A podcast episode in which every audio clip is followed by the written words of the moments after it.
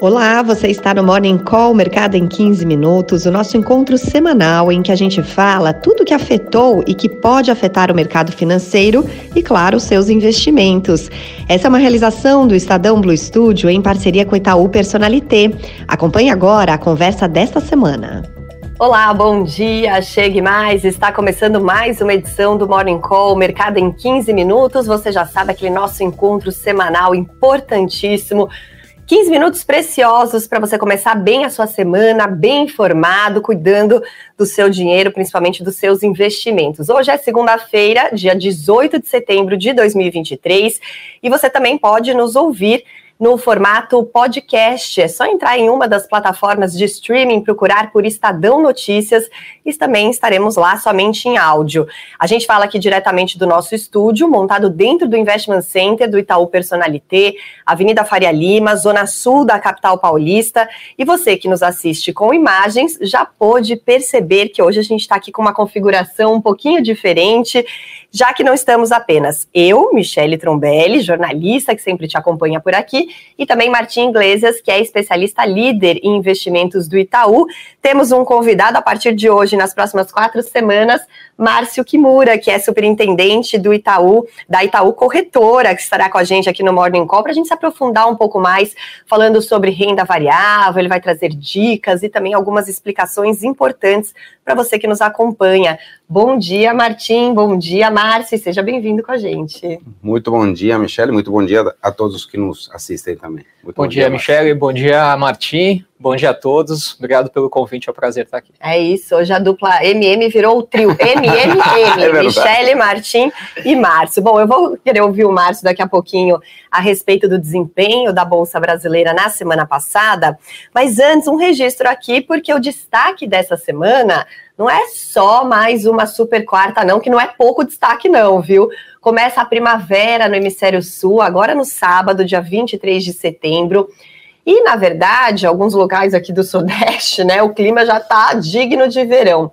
Mas o Martim comentou aqui recentemente algumas edições sobre a relação entre dias claros e bonitos, como hoje, por exemplo, e os resultados do mercado financeiro. Então, hoje a gente vai começar um pouco diferente aqui. Conta pra gente, Martim, de fato existem estudos que comprovem essa correlação do clima e do mercado, é, porque a gente sabe que é, o clima afeta o nosso humor, Exato. mas afeta também o, comportamento dos investidores? Sim, sim. É, ao afetar o nosso humor, afeta também as nossas decisões. Né? Esse, esse, é um ponto extremamente importante. E esse estudo, esse estudo foi pioneiro em tentar estudar isso. É um estudo publicado há mais de 20 anos. Outros vieram, mas esse é muito relevante. Se chama Good Day Sunshine.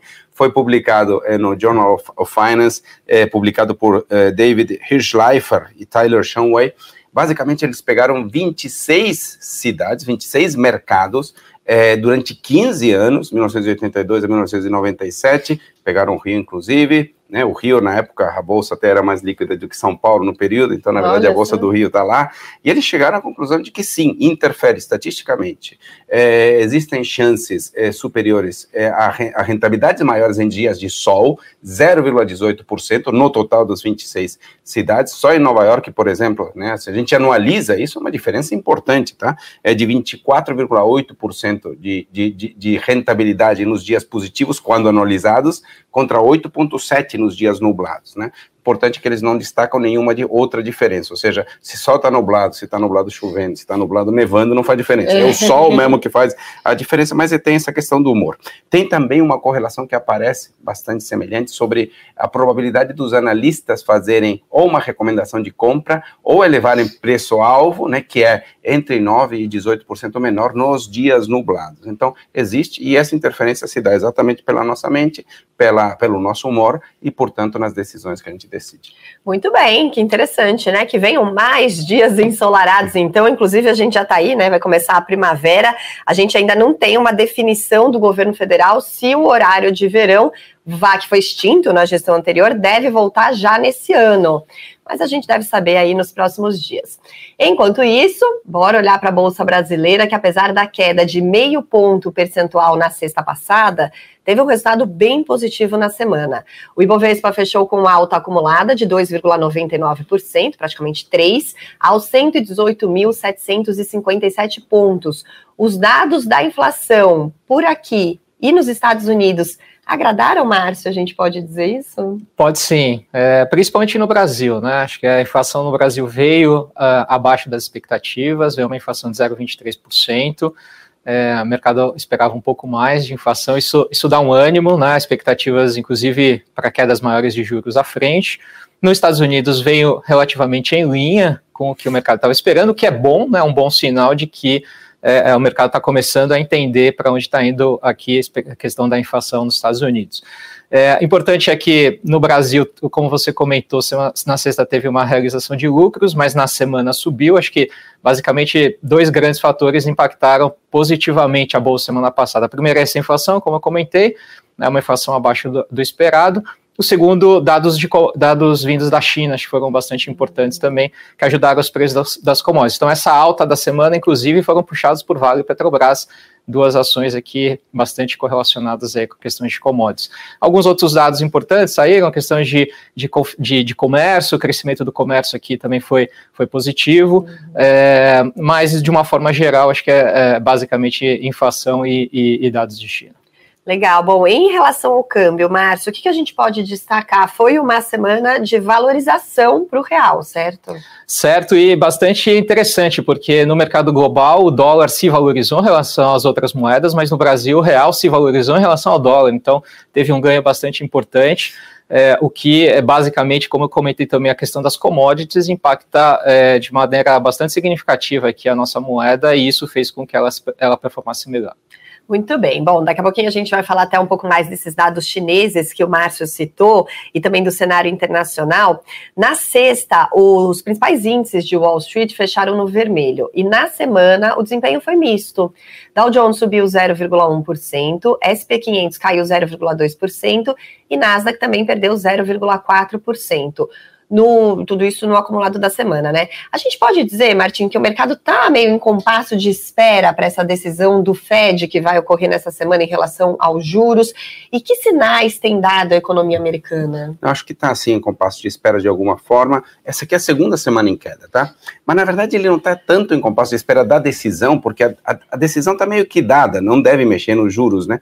Qualquer coisa diferente poderia ser uma surpresa aí para os mercados. Mas está muito atento a como vai ser o comunicado, a coletiva de depois do presidente do Banco Central, Jerome Powell, e que sinal que ele dá para novembro. O mercado está muito atento para a reunião de novembro, saber se há novas elevações por lá. No conjunto da semana ao todo, algumas coisas reacenderam a certas preocupações sobre a inflação, tá? Então, tivemos o número lá, o, o CPI veio meio que em linha, levemente acima, né? É, mas é, puxado um pouco por passagens aéreas, que não é algo que, que preocupa, porque não é algo tão estrutural, mas a gente tem que lembrar que teve o preço do petróleo que nas últimas semanas vem saindo, vem, vem, vem, vem, vem, vem, vem um movimento de alta importante, tá? Uhum. A gente teve petróleo trabalhando na casa de 70 dólares o barril, né? É, e agora a gente está falando de petróleo na casa de 90, 95 dólares o barril, dependendo aí do WTI ou do Brent, né? Então, ou seja, é, é uma alta que pode voltar a pressionar parte da redução, importante inclusive, da redução da inflação que nós vimos pelo mundo se deveu ao preço de combustíveis, né?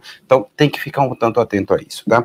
É, que mais? Tem alguma atenção que tem que ser dada para a greve é, das, da, das montadoras né, de automóveis, né? Então temos, tivemos aí a GM, Ford, Stellantis aí, né, é, anunciando aí uma greve, né? São as três maiores uhum. montadoras, tá? Isso pode ter algum impacto também em atividade, algum impacto também é, por aí, tá? Acho que é basicamente isso aí, Michelle. E que bons ventos foram esses que chegaram da China na é semana verdade. passada, que deram uma animada no mercado? Não, é, o Márcio comentou, tivemos alguns números importantes aqui, por exemplo, produção industrial, 4,5% de crescimento, a leitura anterior tinha sido 3,7%, né? Ou seja, a gente né, a gente estava com uma preocupação de, de, de continuarem vindo números de desaceleração no crescimento, né? Mas veio um número forte. Tivemos números de, de, de vendas no varejo também, um número bem positivo, uma, uma, uma alta anual de 4,6%, um número importante, tá? Agora temos as preocupações, né? Então, tem a questão do setor imobiliário, continua preocupando, é, os dados de, de alta frequência mostram uma desaceleração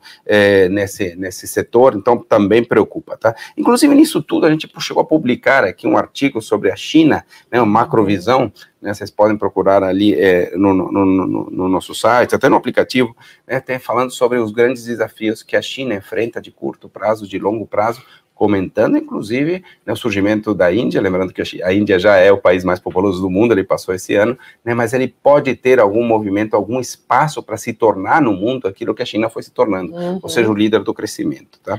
Então, acho que é por aí. É isso, acho que falar de investimento sem olhar para a China é arriscado. Pois é, e agora, quem sabe, para a Índia. Mas deixa é. eu comentar também, é, zona do euro, uhum. tivemos elevação das taxas por lá, 0,25 ponto percentual, conforme previsto, levando a taxa para 4%, e com uma sinalização da presidente do Banco Central Europeu, Christine Lagarde, de que pode estar chegando ao fim aí o ciclo de, de, de altas. Inflação parece um pouco mais controlada, tem essa preocupação ainda aí do petróleo, é, e a atividade fraca, que já pode sinalizar de fato que as taxas vão ficar por aí. E que sinais chegam do mercado internacional nesse comecinho de semana, Martim? É, é, no mercado internacional, é, a China fechou a 0,26% de alta, Hong Kong tivemos uma queda aí relativamente importante, 1,71%, puxada aí para baixo pelo setor de semicondutores, o próprio imobiliário, Tóquio fechado, hoje é feriado, né? Feriado do hum. dia do respeito ao idoso. Olha, né? Sempre legal. tem uns, uns, feriados interessantes, com os nomes interessantes no Tóquio, né? Muito bonito. É, na Europa, queda de 1,05%, esse é o Eurostock 50. Hum, teremos muitos dados de inflação, teremos as decisões de juros aí, o mercado um pouco em compasso de espera, né? E é, futuro de Nova York em queda, leve, 0,06%, o Dow Jones futuro, 0,13% o S&P futuro. Por aqui no mercado, abrindo, abertura normal, primeiros negócios do dólar estável em relação à sexta-feira, assim como o índice Bovespa futuro. Muito bem, hoje eu vou pedir ajuda aqui do Márcio para ele nos atualizar, então, em relação aos principais acontecimentos da semana. O que, que o investidor precisa ficar atento, Márcio, em relação aos acontecimentos tanto aqui no Brasil quanto fora? É, como você comentou, a gente tem a super quarta, aqui é, é o principal, diria, os principais eventos da semana, então decisão do Fed né, nos Estados Unidos e decisão aqui no Brasil de taxa de juros, mas amanhã a gente tem decisão de, de taxa de juros também no, na China, pelo Banco Central Chinês. Uhum. É uma informação bastante importante. Amanhã também sai o IBCBR de julho, então é, é uma prévia aqui para a gente saber como que está andando o crescimento no Brasil. É, na sexta-feira tem prévias de sondagens da atividade da zona do euro, também é importante a gente acompanhar, mas todo o foco, sem dúvida nenhuma, é, a gente acompanhar até quarta-feira, o mercado vai ficar em compasso de espera. É isso. Deixa eu só comentar é sobre, né? Perdão, sobre, sobre crescimento, nós revisamos nossa projeção de crescimento para 2,9%. Hum. Então já estamos chegando aí nos 3%, tem havido um ciclo aí de revisões para cima, né? É isso, é isso. É. E acho que o IBCBR vai ajudar vai, a, a, balizar melhor isso. Exato.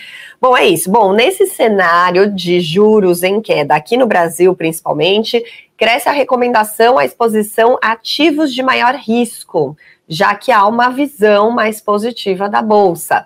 Por isso, para fechar a nossa conversa hoje, e também nas próximas três semanas, a gente vai falar com o Márcio sobre investimentos mais arrojados. É, como especialista em renda variável, ele sugeriu da gente abrir essa conversa falando sobre os ETFs. Por quê, Márcio? Eles podem ser uma boa porta de entrada para quem ainda não investe em renda variável? Com certeza, Michelle. acho que a gente tem algumas boas vantagens na questão dos ETFs, mas só para dar o contexto, né? Porque nosso comitê de investimentos recentemente aumentou a exposição em renda variável, né, o comitê de investimentos do Itaú Unibanco, é, muito em função dessa, dessas revisões em relação a crescimento, é, também para é, queda de juros, também é algo importante.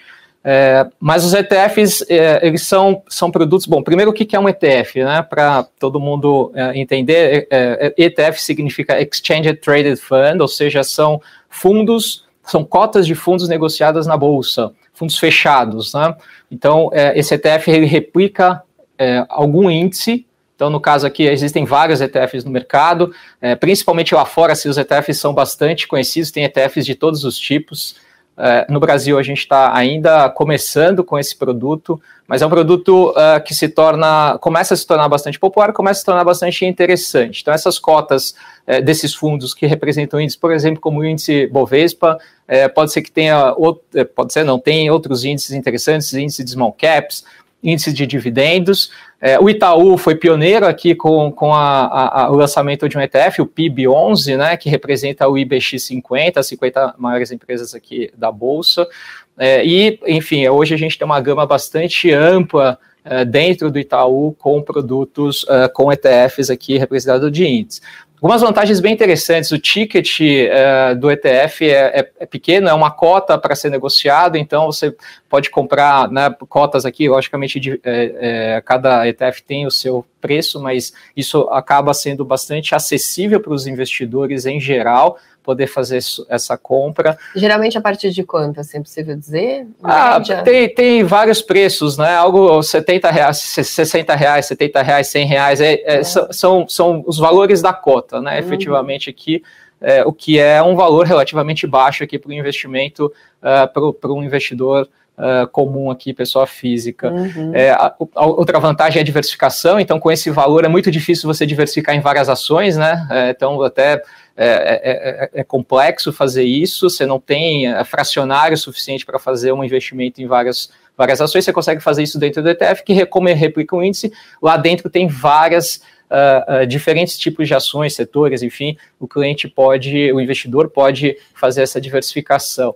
É, e outra vantagem do ETF é a compra e venda, né? Você compra é, na hora do mercado ali, você entra direto na bolsa, compra, em, em, dois dias úteis já liquida, aí você vende, em dois dias úteis também liquida. Então, isso dá uma agilidade muito grande aqui na negociação, na entrada e saída desse produto. É, quando a gente fala de imposto de renda, é igual aos, ao imposto de renda de ações em relação ao pagamento, é, ao recolhimento de 15%, né?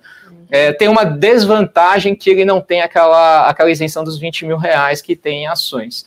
É, mas é, isso aqui é uma dos, isso aqui é uma, uma desvantagem, mas perto das outras vantagens, aparentemente, assim, para um público em geral que quer começar, quer experimentar o mercado de renda variável, é, pode ser uma alternativa interessante. Muito bem. E ele é atrelado a não só índices de ações, mas vários tipos de índices. Né? Vários, né? qualquer tipo de índice ele poderia, poderia ser criado.